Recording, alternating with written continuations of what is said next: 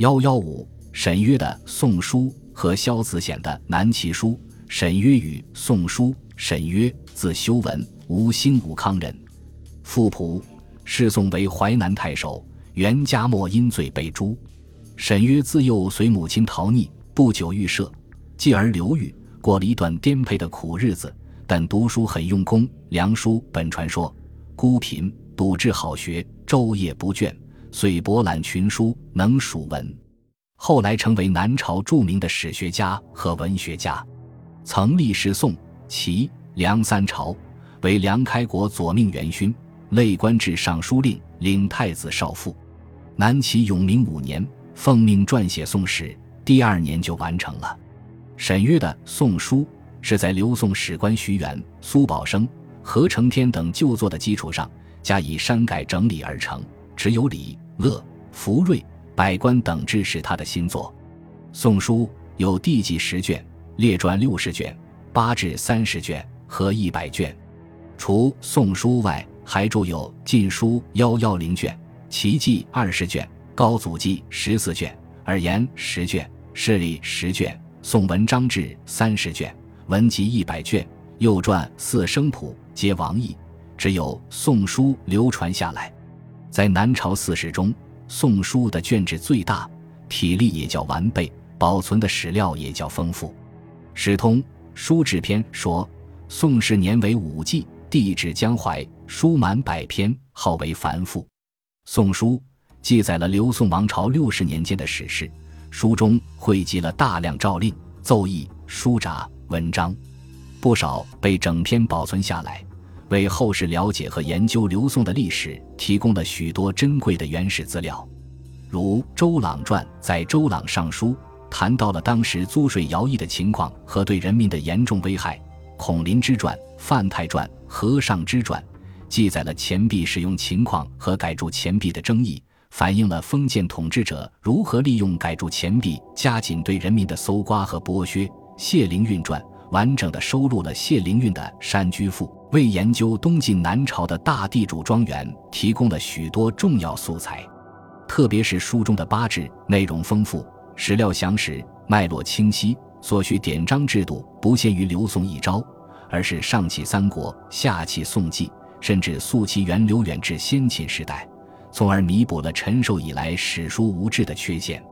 如《乐志》记载了秦汉以来歌舞、乐器和杂技的发展演变，保存了许多汉魏晋宋的乐章、歌词、舞曲及杂技节目。《律历志》记载了西晋荀彧的十二笛律。是音乐理论的重要材料，收录了杨伟的《景初历》、何承天的《元嘉历》及祖冲之的《大明历》全文，反映了当时自然科学的发展水平。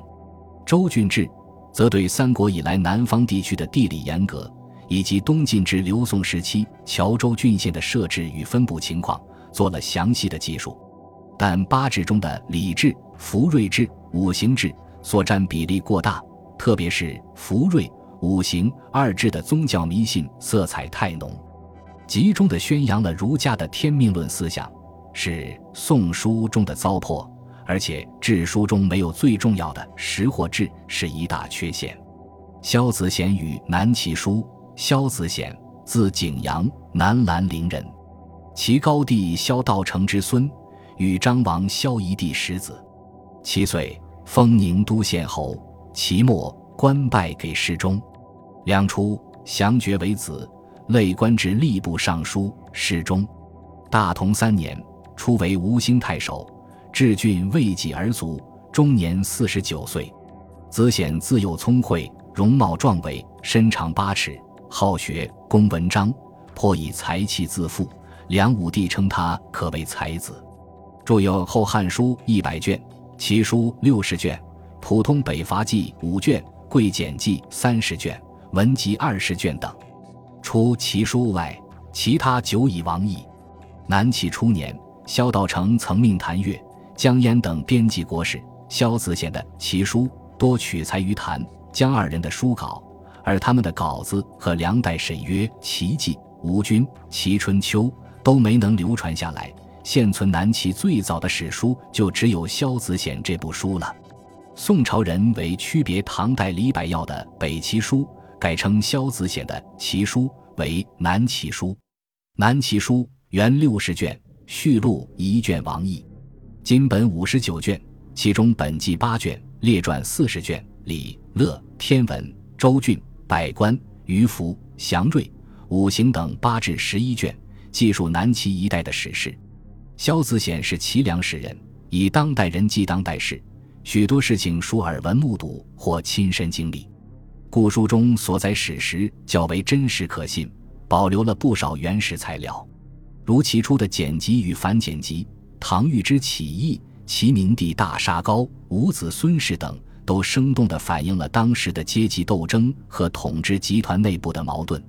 文学列传记载了大科学家祖冲之的生平事迹与成就。以及陆绝与沈约论永明体的来往书信等，是科技史、文学史方面的重要资料。周郡志、百官志等，对于了解东晋以来南方的地理严格、政治制度变迁及给客、土断等典制，都有重要的参考价值。但由于萧子显是其高帝一孙，不满意同族齐明帝萧鸾篡夺帝位，故书中于高武之志是多褒饰。与其明帝朱高无子孙，则奋笔直书，不遗余力，难免失之偏颇。另外，萧子显著《其书》是经过奏请的，为了迎合宁佛的梁武帝，书中不免塞进了一些宣扬亡命论的观点和因果报应的说教，这是应该批判的。